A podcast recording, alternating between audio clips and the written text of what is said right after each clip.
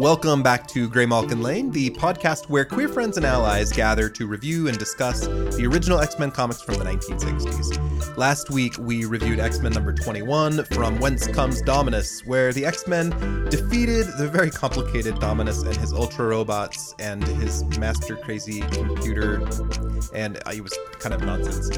Uh, anyway, the villainous Lucifer was revealed as an alien conqueror and was exiled to another dimension, and we won't see him in the X Men ever again. So this week we're back to review X Men number 22 called Divided We Fall. It was made in July 1966. And I am joined here by three of my closest and dearest friends here in Salt Lake City.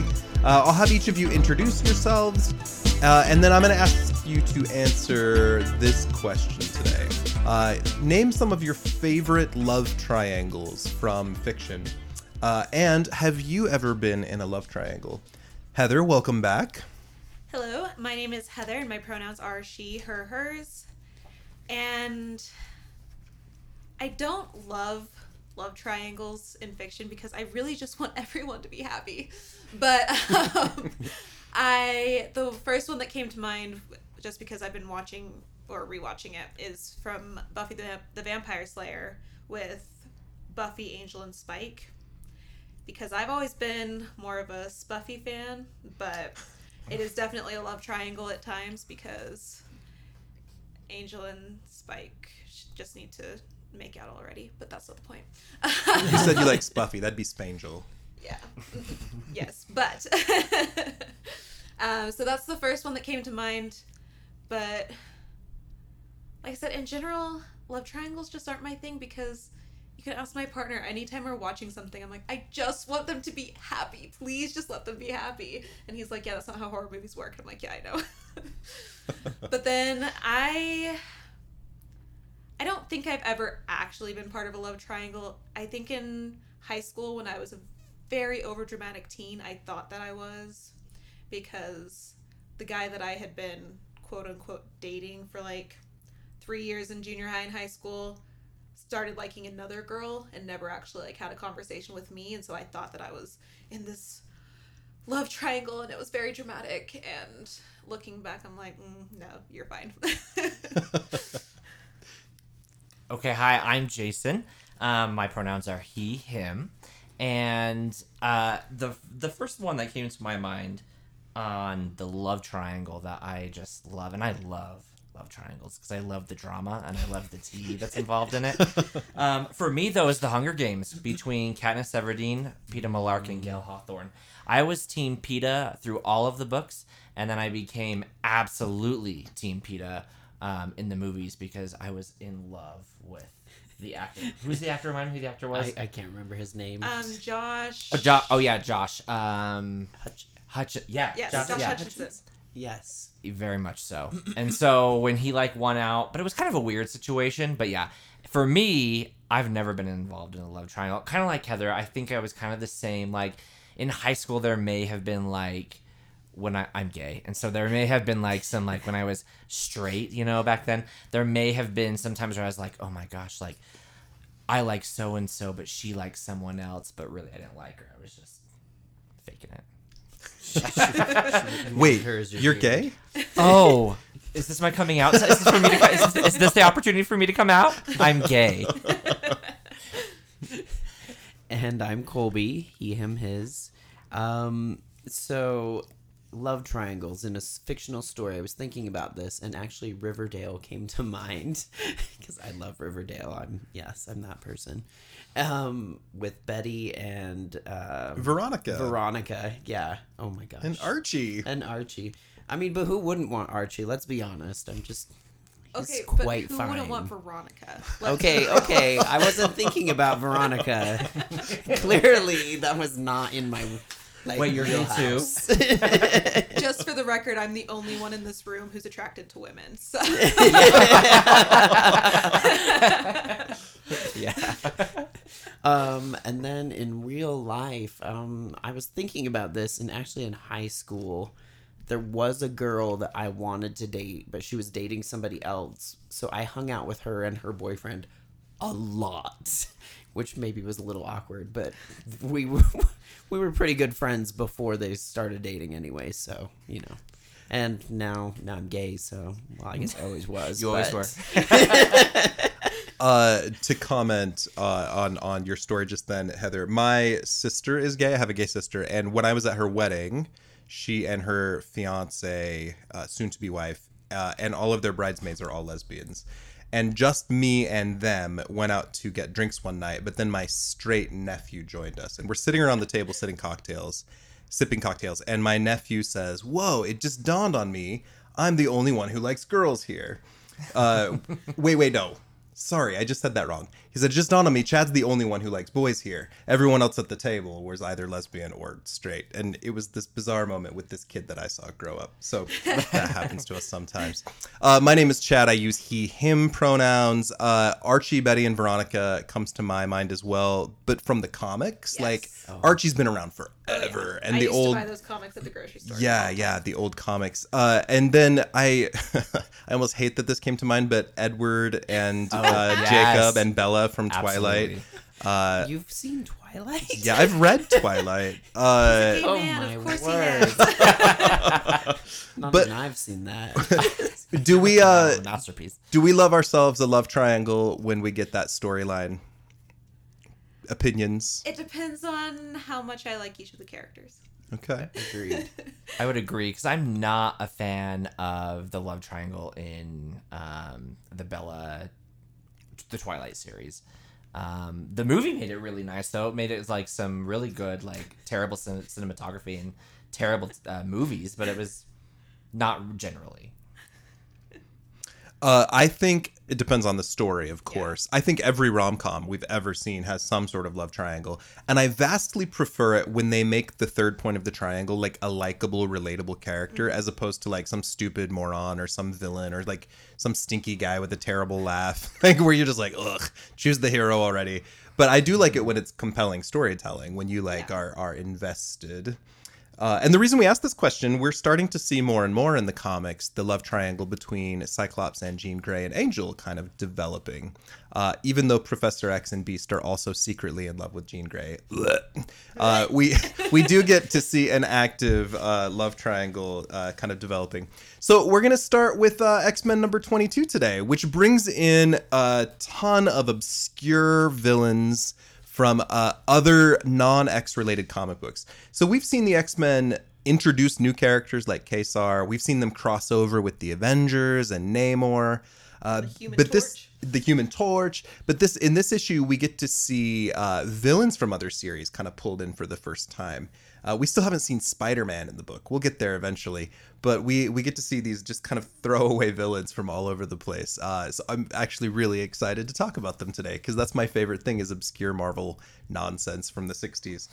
Uh, so initially, as we begin, let's just look at the cover. What were some of your reactions uh, about the cover of X Men 22? We have a giant Count Nefaria uh, standing over a team of bizarre-looking villains uh, with the heads of the X Men kind of floating in the air, reacting. What were some of your initial thoughts here? Count Nefaria looks like a stage magician from that time period. He's got the tux, like the three piece tux and the cape. He's got the monocle going and even like the ruffled shirt and he has his arms thrown out with his holding his cape and he looks like a stage magician. But he's also like a little Dracula esque. a little bit, but little I bit. more got stage magician than anything else. I just think how long did it take for him to get ready? You know, in the morning, like what is going on? Like he's he going to understood have. the assignment. He did. Oh, Yes. absolutely, he did. and those high waisted pants like up to his nipples. So we're gonna get more to him in a minute, but I'll tell you a brief thing about him. Uh, he's only appeared in the Avengers prior to this, and he's noted as the richest man in Europe in that comic book. And he wants to intimidate the Avengers because he's part of like the illegal. They can't call it the mafia in the comics, so they call it the Maggia, M A G G I A, because the Comics Code Authority, which we've talked about on the podcast before. Anyway, in order to intimidate the Avengers, he takes his family's ancestral castle in like Italy or wherever, and has it transported across the ocean brick by brick and then rebuilt in New Jersey. Okay, that's a very Dracula thing to do. Yeah. so just as you see him dressed all fancy, just keep in mind he literally rebuilt his castle brick by brick, uh, which must have cost much more than he's about to sue Washington D.C. for. we'll talk about that today.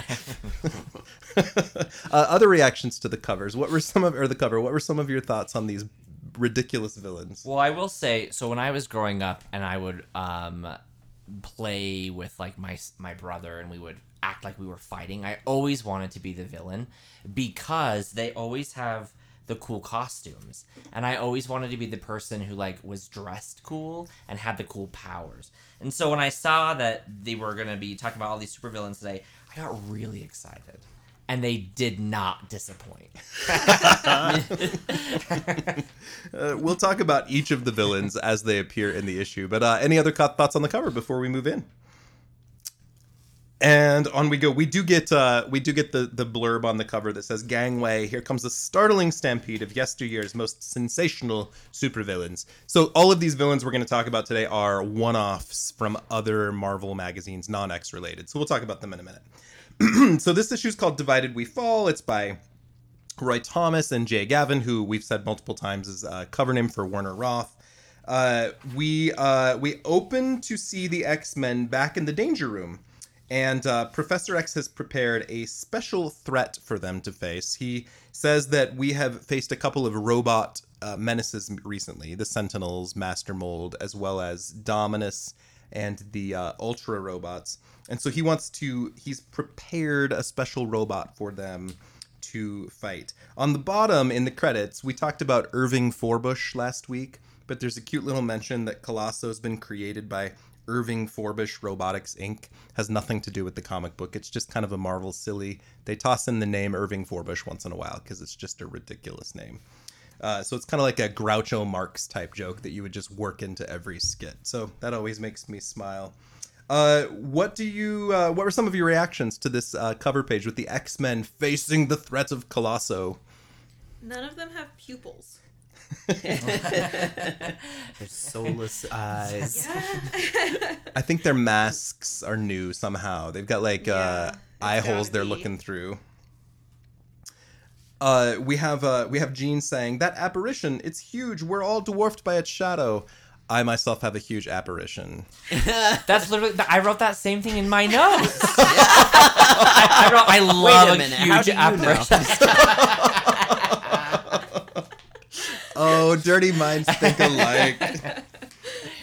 um, we also we also have Cyclops with the line, uh, "Get with it, Bobby. We've licked robots before, and we'll give this one the same treatment." that just sounds like they're gonna get electrocuted. If you lick robots, you're gonna get electrocuted, friends. Don't kink shame him. That is not where I went. Oh, Yeah, put I- your tongue on a battery. We do not kink shame in this house, but I'm just saying it sounds dangerous to lick robots. What did you say, Colby? it sounds like you're putting your tongue on a battery. Oh, You that's know that, like, unpleasant. Oh yeah.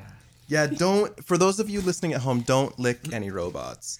Uh, as we flip the page, we see the giant ass robot that Professor X has designed for Wait. the X Men. Was it a giant ass robot? It's a giant ass robot, not a giant ass robot. Those are two very different Okay. things. Uh, and it's uh, it's Colosso. What are your thoughts on Colosso and his design? My thought is because Professor X built the thing, right? Yes, or at least had it built. Okay. Then why have they had so many issues with robots in the past if Professor X can build a better one? why has he been sending the X Men to go fight these fucking robots when he can build an int- like a better one? I don't. I don't understand. I mean, I do. Want- I know the answer to that question, and it's because Charles is a dick. but it still stands. Uh, what did you guys think of Colosso? Um, you know, I thought he was a little plain from an aesthetic point of view, but you know what? I guess if you're more, he's more form over, I mean, more function over form, right? And so I, I thought like the aesthetic was fine. I have not pretty more as we move on about what he's capable of doing. Yeah, hmm He's very flashy. I kind of like that he doesn't have like a human face. I think Yes. it's he's kind of a cool like volcano-ish almost design, like a little, little outer spacey.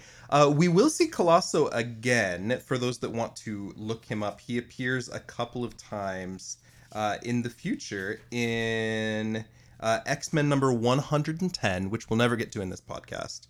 And also not the regular Fantastic Four series, but a side series that was done years ago called Fantastic Four: The World's Greatest Comics Magazine, number three. So if you want to see more of Colosso, that's the only places you'll ever find him. Uh, another note about robots with the X Men: the X Men currently have their own nation on the island of Krakoa, and one of the things that they have labeled as their inevitable demise, no matter how long they exist there, is likely to be robot life. It's like the enemy of evolution. So there's a theme of X Men fighting robots over and over and over. Uh, entire races of robots uh, at times. So this is, I don't know, just kind of a little fun fact on the side there. Uh, the X Men are training against uh, Colosso. Tell us a little bit about the uh, the approaches that they try against this robot to defeat him. Well, um, Angel flies at him and he's like, somebody has to get the old ball rolling and it might as well be me. And he thinks that with his training, he's going to be able to fly circles around him and then he gets laser shot and he falls to the earth. Because he's paralyzed and can't fly. I also love like he's like calming them down. D- don't worry, worry warts. I'll Yeah. take care of this. Let me do my thing, you know. And it did not work well It for did him. No, he became paralyzed. And he fell to the ground.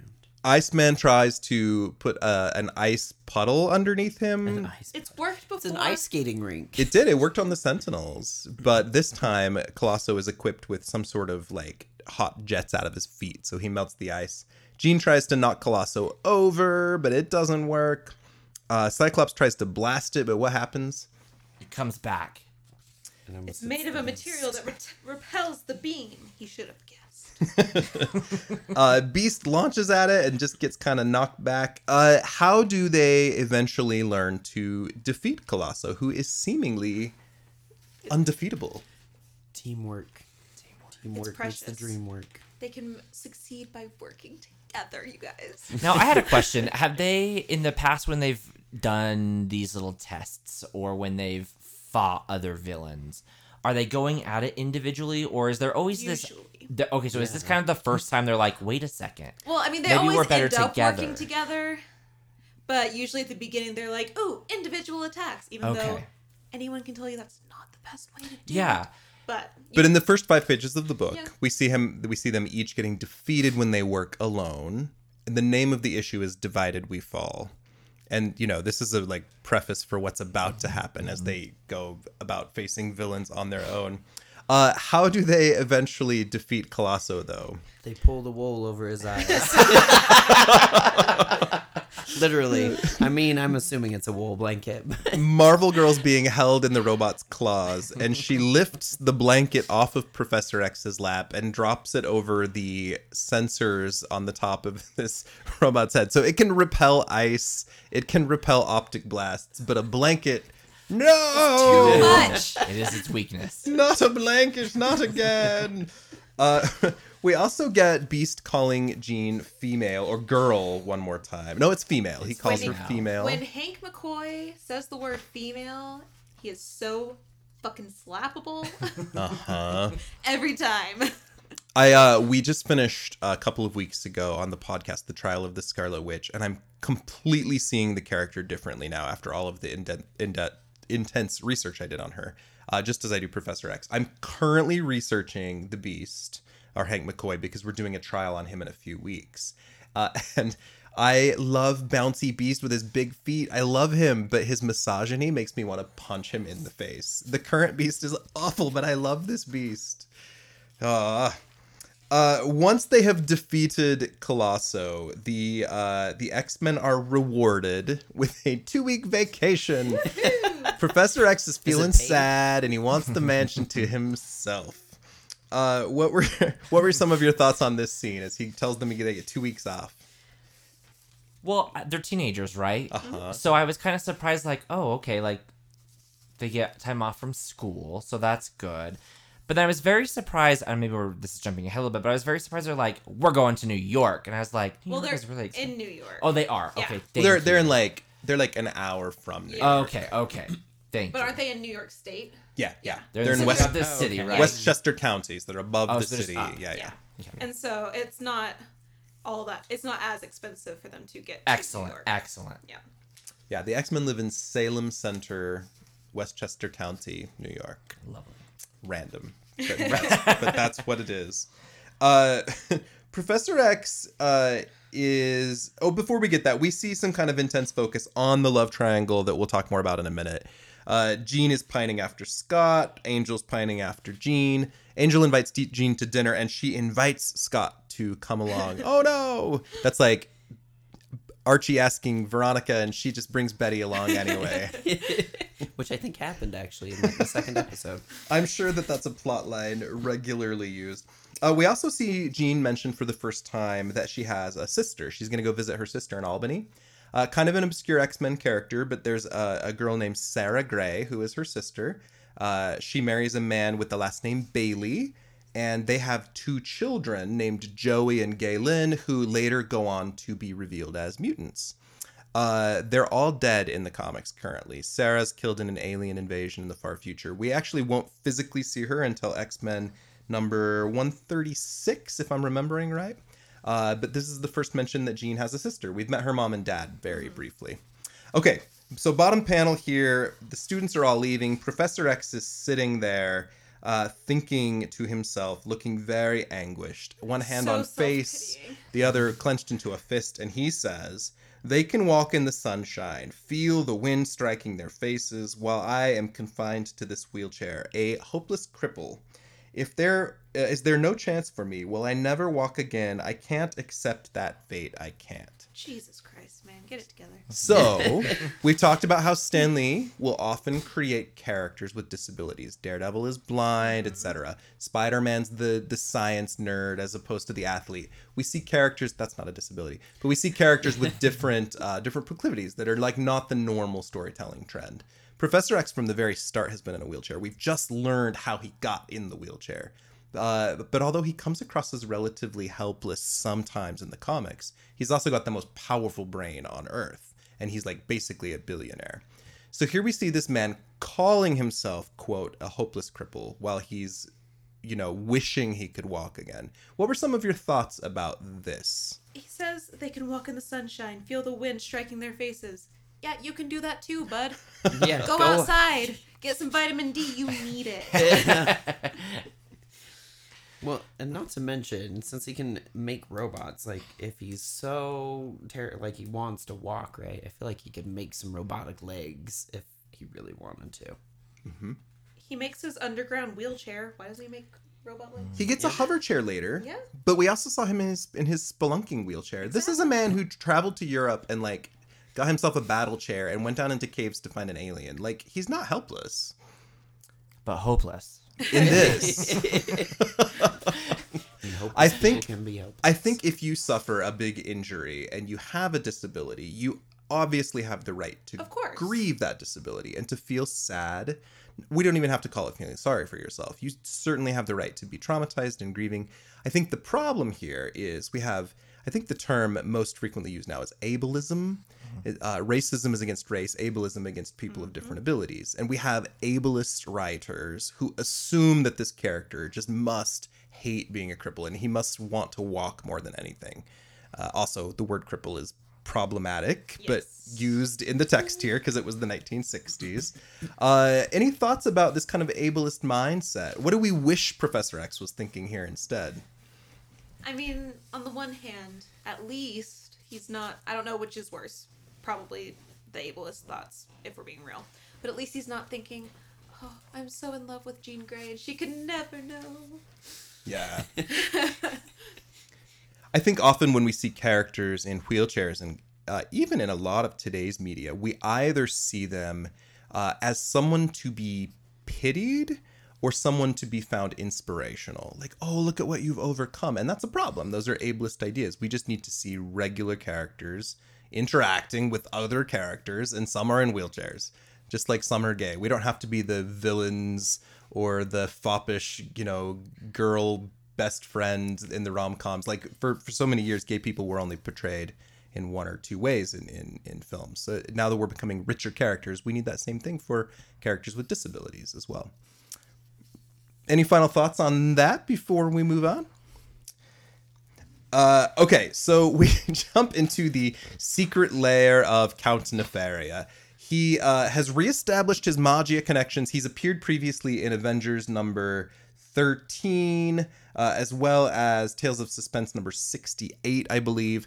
Now, this character, uh, what are some of your thoughts just on him as a villain? Besides his stage makeup or costume, uh, what what are some of your thoughts on him as a villain with these resources? A non-powered, like Oh, rich, is he crazy man. Correct. Oh, I didn't know that. He has technology that he uses to cast illusions, etc., but he has no superpowers. Uh, so let's talk about Count Nefaria as a villain really quick. I mean, he has got quite the scorn, doesn't he? He seems quite scorned, and he's ready to take names and kick asses. So, if you've got the money to do it, go ahead and do it, I guess. Let's see what that scout. Looks like he needs little Botox. Uh, Heather, any thoughts on him as a villain? Um, I think it's interesting that because I like I said I didn't know that he was non-powered until you just said that.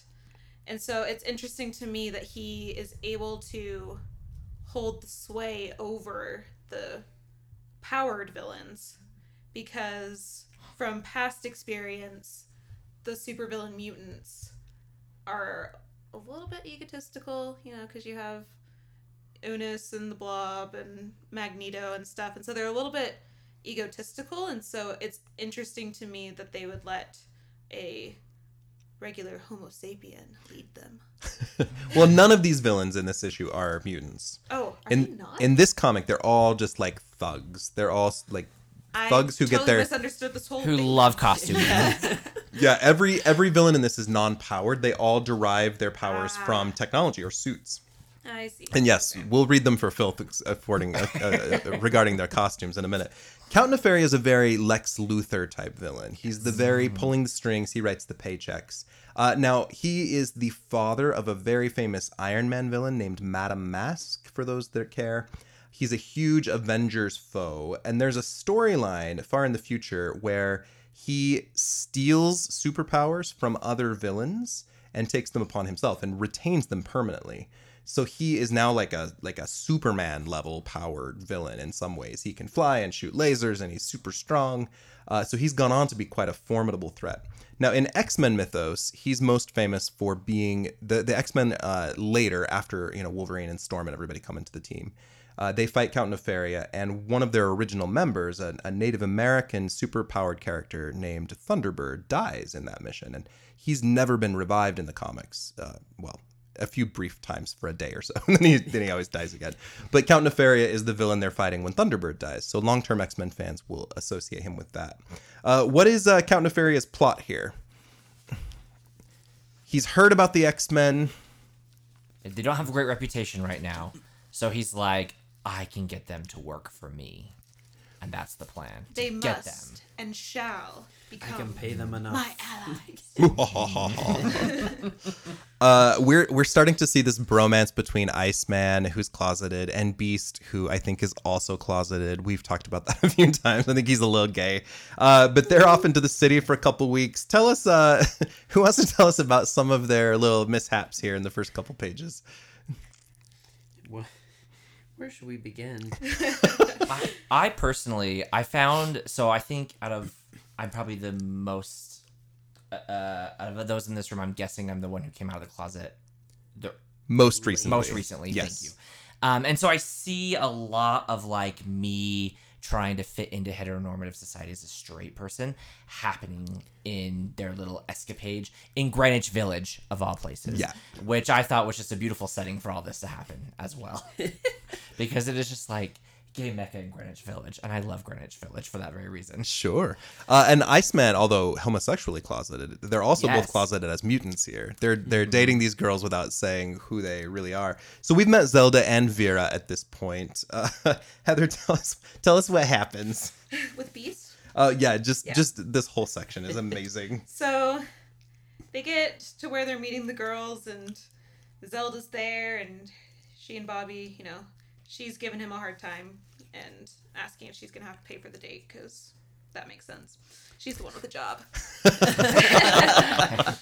and then Beast is like, "Hey, I think I see Vera now." And he taps on this person's shoulder and says, "Salutations, beauteous one." Your punctuality shall be rewarded by an excursion to the local cinema, followed by a luxurious malted. What's your reaction to that glorious message, Vera? Like, what the fuck, man? but, but then like that. this person turns around and is not in fact Vera, but is in fact a gentleman named Waldo. With the cutest little pixie cut you've ever seen. So bob cute, cut. Say he probably should go to a different hairstylist because he has the same haircut. Kholby, did you just say there's Waldo? Yes. we found him. And then Vera shows up and she says, Well, Mr. McCoy, if you're quite finished making a fool of yourself. I love this moment so much because you would think that this man would likely have a different shape than Vera. Right? She's like a little Oh. skinny librarian. He's wearing like a big suit jacket and has got broad Well, shoulders. if we just said the beast is a little gay, I mean, maybe he was more attracted to the broad-shouldered man. Beast has a type. It just doesn't revolve around gender at all. oh, Waldo. Maybe they're secretly seeing each other on the side now. Uh, we also get a space where where Vera calls Iceman cool, and then and then Beast thinks, "Oh, if only you knew." No, Zelda says that. Oh, that's what I meant. Excuse me. Zelda says uh, calls calls Bobby cool, and Beast thinks, "If only you knew," because he's closeted Iceman, you know, of course. Uh, so cute. Uh, we then shift over to dinner. Warren has taken Scott and Jean out to a very fancy dinner for some filet mignon.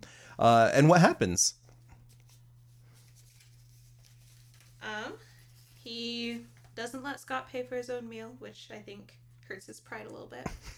Um, and then he's like, "All right, well, we got to be going, so I'm gonna help Jean with her coat and get her to her train." And he says, "Can we drop you anywhere, Scotty?" And he says, "No, thanks. I'm meeting some people near here. I'm late now. I'll see you in two weeks." And then there's a lot of pining. There's so much pining because then in the car, Jean's sitting there thinking, "Oh, Scott, Scott. Warren is a wonderful guy, but when will you see that it's you who whom I love?" While Angel's sitting there thinking, "Jean's so quiet, so pensive. Maybe she's finally begin- beginning to feel about me the way I do about her." Even though he knows that's not true. She only loves you for your money. That's why she's not looking at you and not saying a word to you. She really loves you. Your money and your abs. That's all she wants. I mean, who could want more? I'm not even sure that she actually wants him. Like, I don't think she's ever really made it clear that, like, oh yeah, we're totally dating. It's just like he's like, hey, can I drop you off the train station? But let me get you dinner first. And she's like, yeah, okay. And, and then Free Scott goes on his very sad way, looking oh so sad, walking down the streets of New York, and decides to walk through Central Park. He's so lonely. Oh, He's so quiet and repressed. We again, we still have not learned he's an orphan. There's a lot to to learn about Mr. Cyclops still, but uh, he sees an illusion of Marvel Girl in the trees uh, that's being cast by Count Nefaria, and he goes running after it.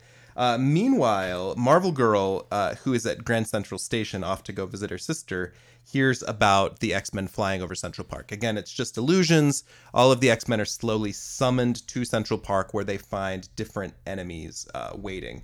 Uh, so Jean Grey ends up fighting uh, Plant Man. Before we talk about this battle, let's just read Plant Man for a minute. What do you think of his his costume? Can we I talk love about? Plant Man. I mean, absolutely, one hundred percent. We also like the name. These names that we're gonna go over as well. Names are the worst. Right? Like if I'm gonna become a villain, I'm not gonna be what my costume is. That's for sure. Plant Man or Poison Ivy? Who wore it better? Oh, Poison poison Ivy. ivy, with sure. those lips. Absolutely.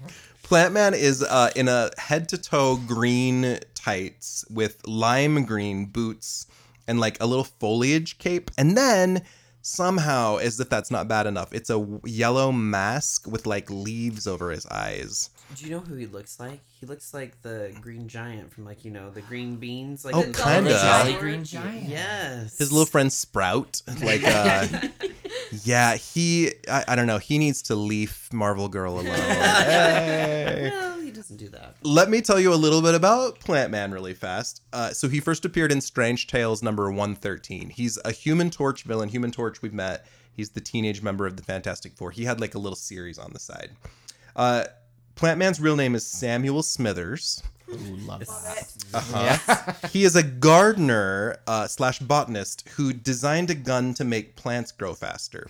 But one day, while using the gun, he's struck by lightning, and it gives him plant powers. But mostly, we see him kind of commanding plant life, and then he has like little guns that will shoot like chloro gas and different things. So he does have powers. He does have plant control powers. My apologies. Given by electricity. Yes, because that would not kill you, clearly. Uh, Plant Man goes on to be pretty powerful. He's in the comics every couple years. He did join the Thunderbolts for a while. For those that are that are caring, what are your reactions to Plant Man's origins? Hearing them the first time. I love the name Smithers. I mean, I'd want a different name if my last name were Smithers as well. Absolutely. Still could have come up with a better one though. Sure. I mean, I'm still a fan. Yeah, yeah. I like him. I I like him too. So, uh, how does he defeat Marvel Girl? With chloroform gas. gases are out. Wraps her up in branches and then shoots her in the face with chloroform gas. Oh no! That looks like the gun looks like the Millennium Falcon. But really, It this would have been pre-Millennium Falcon. Ooh, it- Falcon, right? does look like the Millennium Yeah. Falcon. Yeah, maybe that's where they stole their design from Plant Man. Plant Man's got something going on here. That's amazing. Uh, we then see, you know, Cyclops is coming further into the park. Uh, Angel is driving away, but he hears about the X Men. So he parks his car, flies into Central Park, where he ends up fighting the Scarecrow. Not to be confused With- with the famous Batman Yeah. villain, uh, they or the guy from similar. or the guy from the Wizard of Oz. Yeah. Uh, before we before we continue, let's uh, let's read the Scarecrow's fashion. What were some of your thoughts? I mean, in fairness, that's kind of I mean, the most original name. I mean, take that with a grain of salt because that's not saying a whole lot.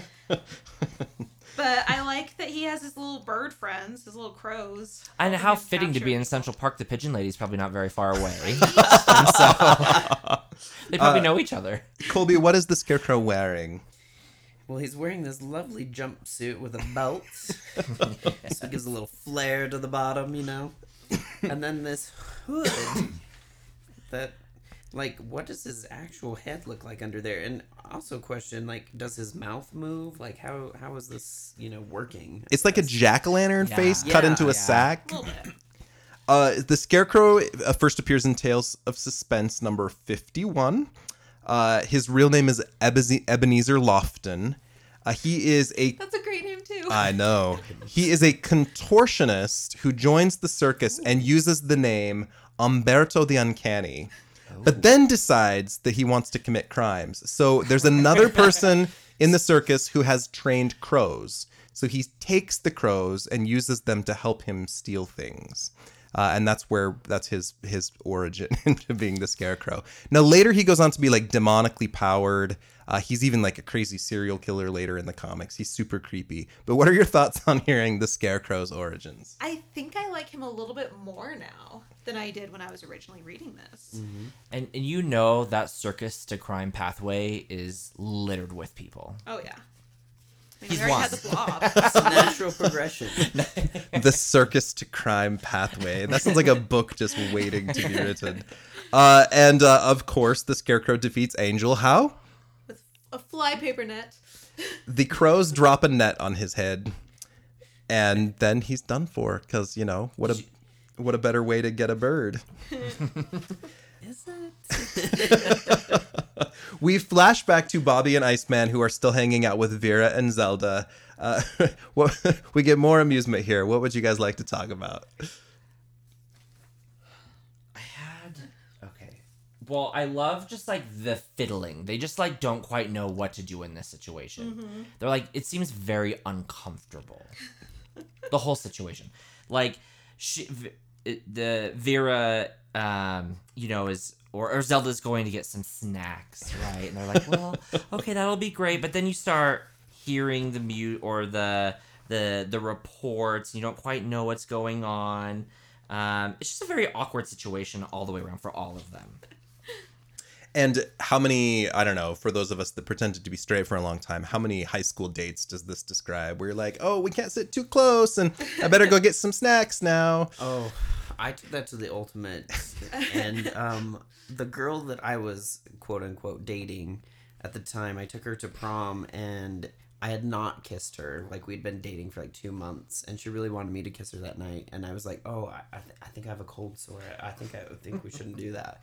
So I like dated her for like three months, and we never kissed during that time. But I uh, I once dated someone for six years without kissing them, and they finally confronted me, and then I came out, and then I had my first kiss. That's a real story. yeah, That's the first time I'm hearing this story. yeah. Wow. Yep. It, there's uh Wow. yep. Anyway, uh so the the Beast and uh Beast and, and Iceman hear about the illusions of the X-Men in the park, so they find a reason to rush off. They say the news has excited us. We better go back to the hotel and take some tranquilizers. why a tranquilizer? My heavens, like Well, that's what they called like the chill pills, oh, tranquilizers. and the girls are upset. Vera was just promised some Beethoven, and now she is left with no man at her side, and she is not having it. hand on her hip and all. So they split up. Beast rushes into Central Park, where he is confronted by the porcupine. Uh, let's uh, let's talk about the porcupine's costume. Oh my, that is the thing of nightmares right there. What is it? It looks like it looks like it's made of like straw or bamboo or something. Oh, bamboo's a great description. Um. But the shape of it almost looks like a terracotta warrior. Oh. Yes, that's Oh. exactly what I was thinking. It gives me a little bit of like a Viet Cong vibe Yes. too, Yeah. like the kind of thing you'd wear to hide in the marsh. Uh, he's got like a gas mask on. So the, the porcupine's costume is covered in weaponized quills. Some of them can shoot things like gas or lasers. Uh, he has a control panel on his belt, so he can operate the quills uh, and like shoot them through through this belt. So the porcupine first appeared in Tales to Astonish number forty eight. His real name is Alexander Gentry. Uh, he is a weapons designer for the military who built this porcupine suit to be used in combat, but they laughed at him, so he turned to crime and wore the porcupine suit himself. Uh, he first fights Ant Man and the Wasp, who have this whole. Their, their early series has the worst and most amazing villains of all of Marvel history. We've talked about a little bit about that before. In the far future, he's fighting Captain America, and he trips and one of his quills pierces him in the heart and he dies. That's a real story that happens in the 90s. Uh, so tell me some of your thoughts on hearing Porcupine's origin story. See, I thought he was kind of cool until I heard his origin story. Like the opposite of the Scarecrow. I like him a little bit less now. But also, what is that name? Names, I know. The lack of originality with all of these people. Yes. Uh, I think the Porcupine is the most formidable vil- formidable villain of the three, which isn't saying much, but still, uh, the other two stories are nonsense. He's like a military guy, right? Like he's got like a weapons weaponized suit. Uh, he fires some stuff at Beast, who evades, and uh, how does he defeat him? With a hypno disc. Yeah. Hypnotic disc. Flashes through the air, and then Beast is done for. But I do love how um it's the beast speaking, right? How the beast was quite impressed by his vocabulary. Yeah. Well, smart. Yeah. Your your voluminous vocabulary is most heartening, my loquacious chum. See, early Beast is so fun. He's so pretentious.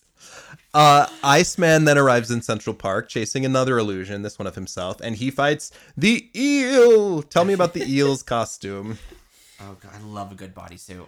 You know, a, a purple bodysuit with some really nice like light blue spanks and gloves and half of his head blue.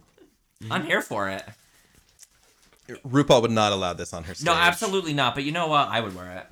I think his costume looks the most like a villain's costume that we expect to find at this time. yes. It's the laziest costume. I'm not saying it's not, but it's the one that we expect. But uh, yeah, I get it. I get it. I mean, is it the laziest though? Because I mean, Iceman, he's over here just in his underwear.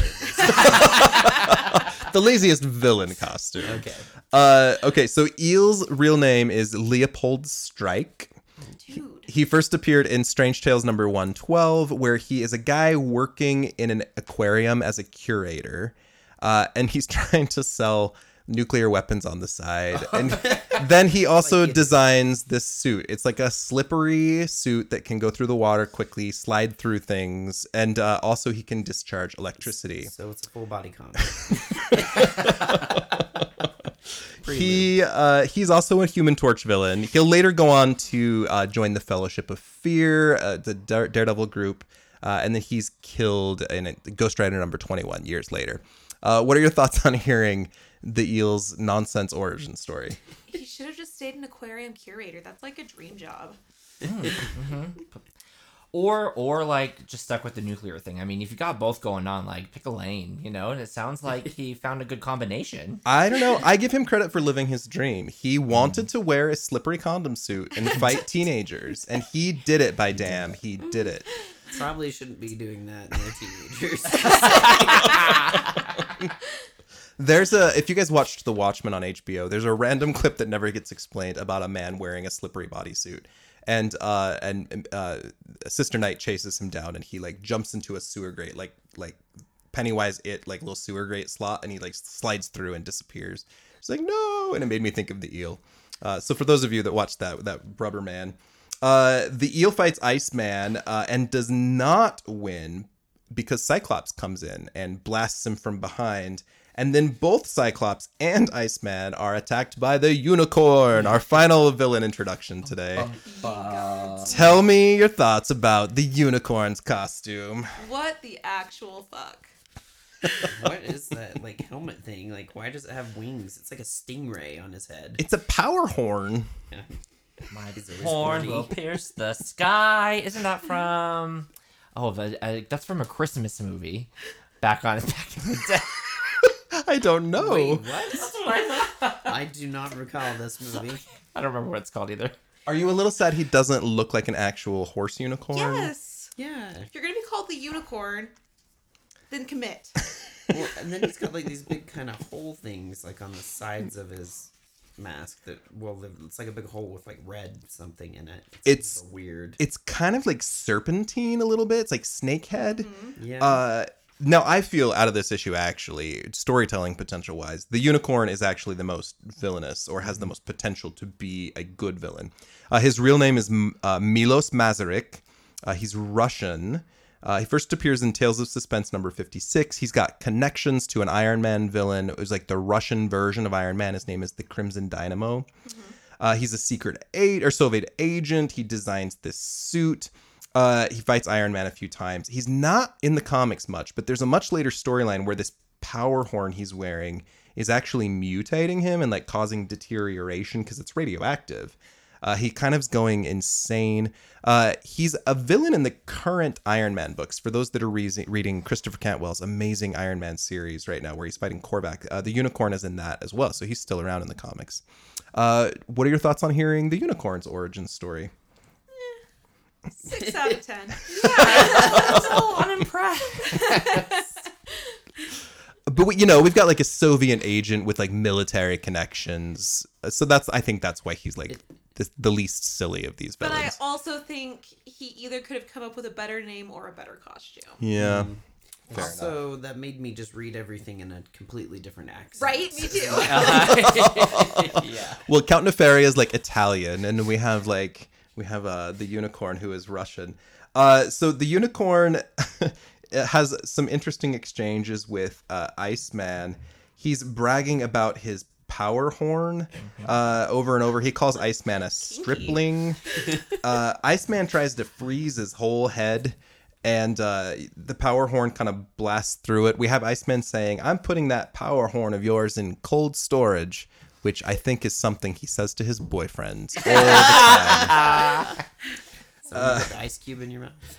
the the term power yes kholby i heard that for those of you for those of you that are enjoying kholby on the podcast when he comes on kholby is my real life best friend and he's maybe the funniest person i know and a lot of his jokes on this podcast are a little under his breath but if you go back and listen to his episodes there's some pretty good zingers along the way that are kind of amazing uh, uh, do either of do any of you wish you had a radioactive power horn no.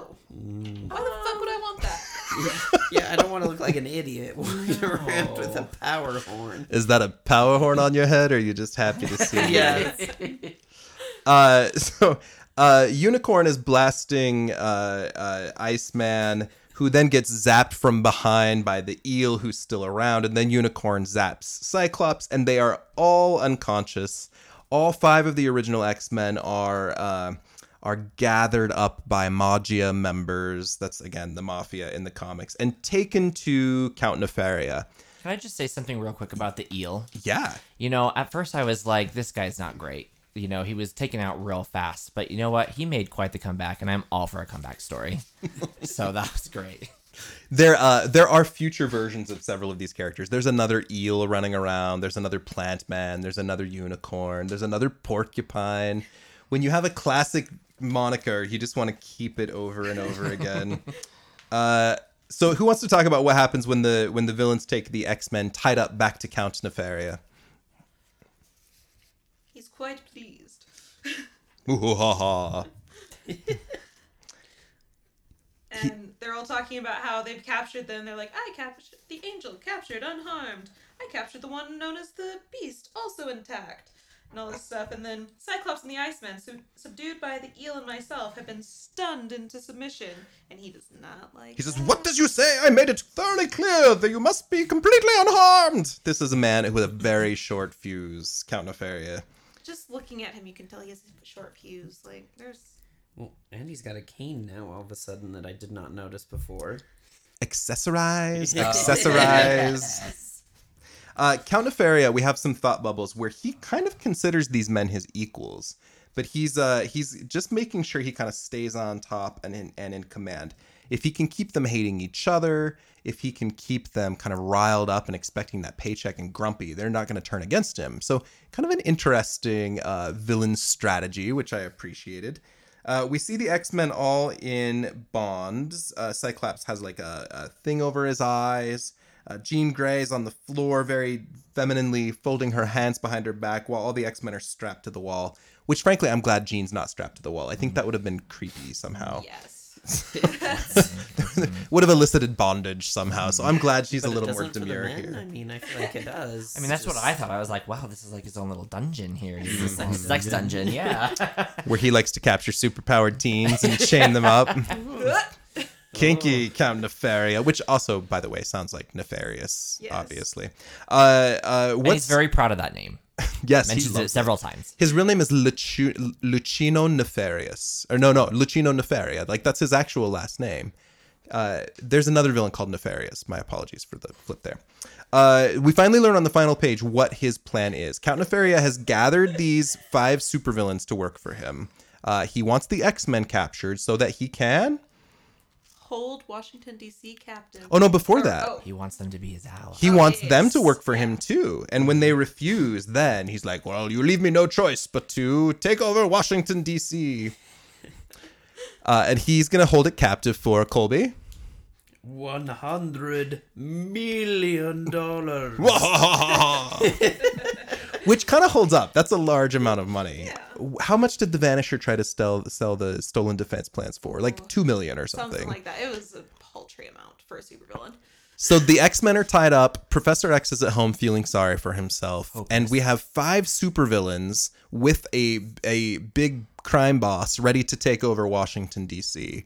Divided, they fall. But next issue is called "To Save a City," in which the X Men realize again that they must work as a team if they want to succeed. What were some of your thoughts as you guys look forward to the cover of X Men number twenty three? Well, first of all, the X Men look like they are holding their own a lot better against the supervillains than they did in this issue. Yeah. Looks like the villains are retreating actually here. It's a really fun fight scene, I think, actually. It's like a little fun splash page of a fight scene. Uh, everybody's got something to do. Uh, Jean's shooting herself up in the air pretty impressively. Yeah. We got some good stuff coming up. Uh, what did you guys think of this issue? Uh, uh, if I can hear everybody name who their star player was today, and if you have a single favorite moment from the issue today. Um, I think my star player and my favorite moment kind of go hand in hand. I think my star player is probably Vera because she's awesome. And she also is not afraid to gi- give Hank McCoy the shit that he so well deserves. Um, but I think I do love me some Vera Cantor. Yes. But I think my favorite moment was when Hank mistook Waldo for Vera because how, how? How do you do that? Hank has become the comic relief. We get him talking about his toes, his interactions with the beatniks. Uh, in this, he's like got this little clumsy, like he taps on a shoulder and it's Waldo instead of Vera. it makes me so happy. So for me, I think the standout because, like I said at the beginning, I'm all about the villains. I I think was the unicorn. He out of all of them shows the most potential for character development. Right? He's ambitious and he wants to be the leader. Um, and it seems like he's kind of like biding his time, you know, waiting for that right moment um, to strike. And I just think that was like a very well written. I liked that foreshadowing that was coming. Is that correct? Is there stuff happening in the future with Uh, him? no, Oh, well, that's really disappointing. My man doesn't show up. Okay, well, he has some aspirations, but bad for him. he mostly just gets poisoned. Oh, well, bummer. Um, but I can't find it again to quote it exactly, but I remember there's a there's a part where um, I believe it's either Iceman or the Beast. They're talking about how they were just excited to come into the city to watch the movies and to go see the shows.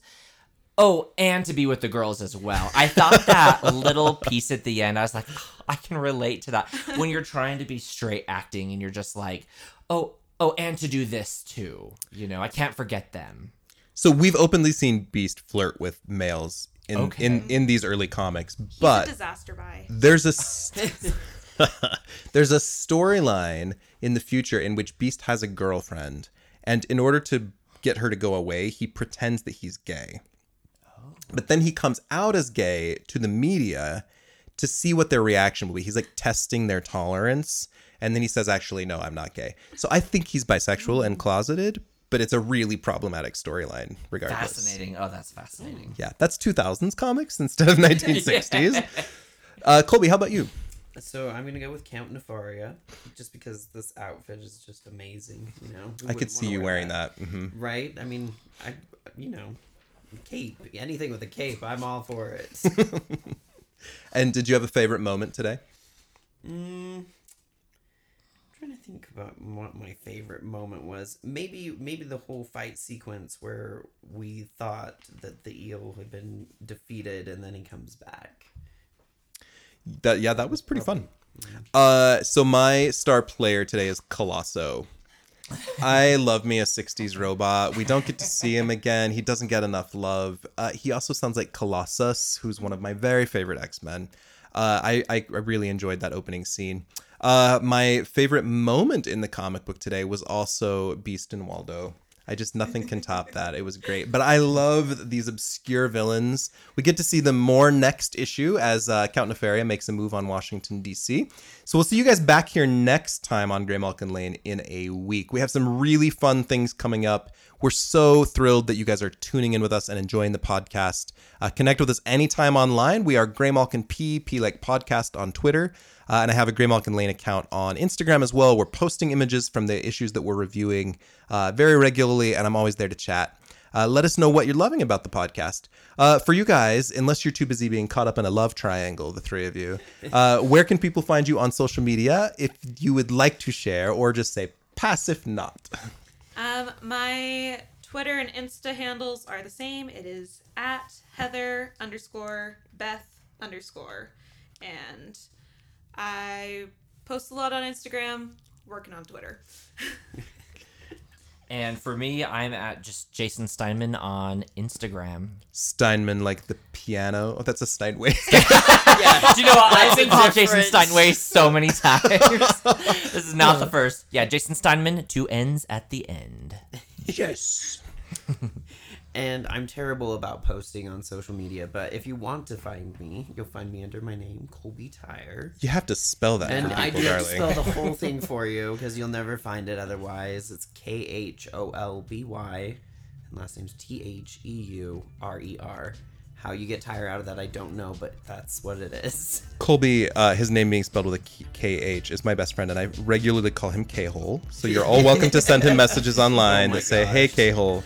Uh, we have some really incredible professional guests coming on the podcast in the next few weeks. I can't make any announcements yet, but trust me, you're going to be thrilled. Uh, if you enjoyed uh, Terry Blas and Bradley Clayton and uh, Anthony Oliveira on the show, keep your ears perked. We've got some really fun names coming up. We're obviously working with podcast professionals constantly, uh, and I mean, my favorite thing is just chilling with my friends. But we've got some really big names coming up, so so excited. Uh, thank you everybody for tuning in. We'll see you back next week on To Save a City. Bye.